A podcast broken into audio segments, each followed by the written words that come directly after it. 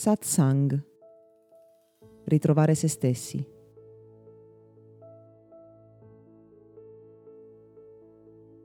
Nel mondo della spiritualità si usa fare una distinzione fra sé ed ego. Lo utilizzo anch'io in alcune occasioni. Il sé, il sé superiore è considerata la nostra scintilla divina, la parte più saggia, autentica e originale. L'ego invece è il frutto della somma di tanti schemi costruiti. Rappresenta la nostra personalità e quindi le nostre abitudini di pensiero, di comportamento, gli schemi emotivi interiori. Insomma, tutto ciò che abbiamo eretto sopra il sé.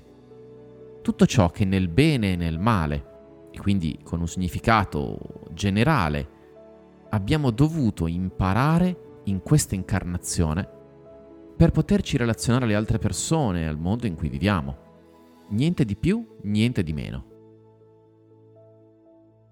Nei discorsi dei grandi maestri si parlava della necessità di ridimensionare l'ego, facendo riferimento a un senso di superiorità rispetto alle altre persone, anche se è vero che alcune volte è il senso di inferiorità che crea problemi.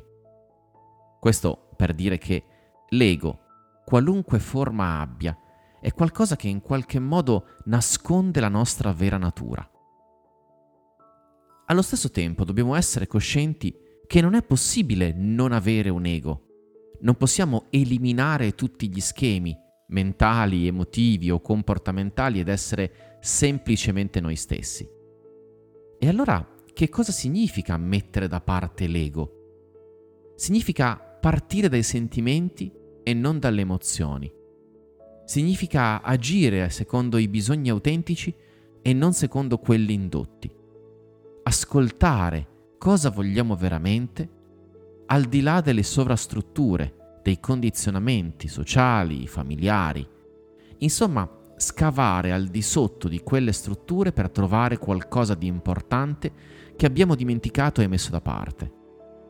Questo è il vero significato di andare al di là delle strutture dell'ego saperci relazionare alle altre persone da cuore a cuore e non da personalità a personalità, superando i confini dei nostri ruoli o del nostro posizionamento sociale.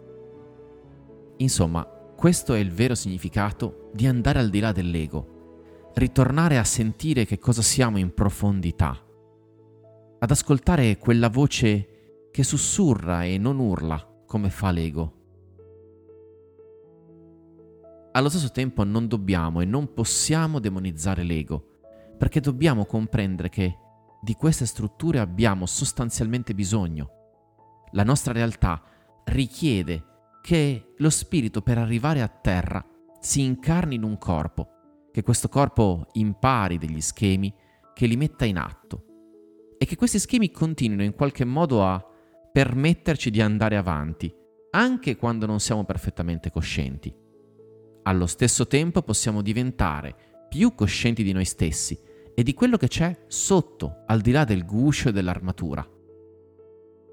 Meditare spesso ci permette di sentire al di là delle emozioni, al di sotto di quelle strutture che abbiamo costruito, che cos'è davvero importante per noi, qual è il comportamento giusto, tra virgolette, cioè qual è la nostra verità, che cosa noi sentiamo e che cosa dobbiamo fare per assolvere il nostro percorso.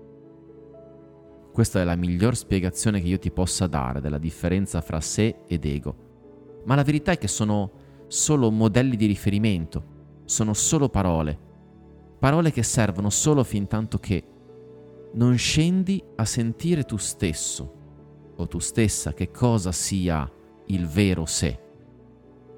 Quella parte di noi che non solo è straordinariamente autentica, ma è anche enormemente grande. Tu stesso sei in grado di riconoscere quando un comportamento sei davvero tu e quando quello stesso comportamento invece non è altro che il frutto di condizionamenti, abitudini e costruzioni? Questo podcast è offerto da Accademia di Meditazione e Sviluppo Personale Gotham.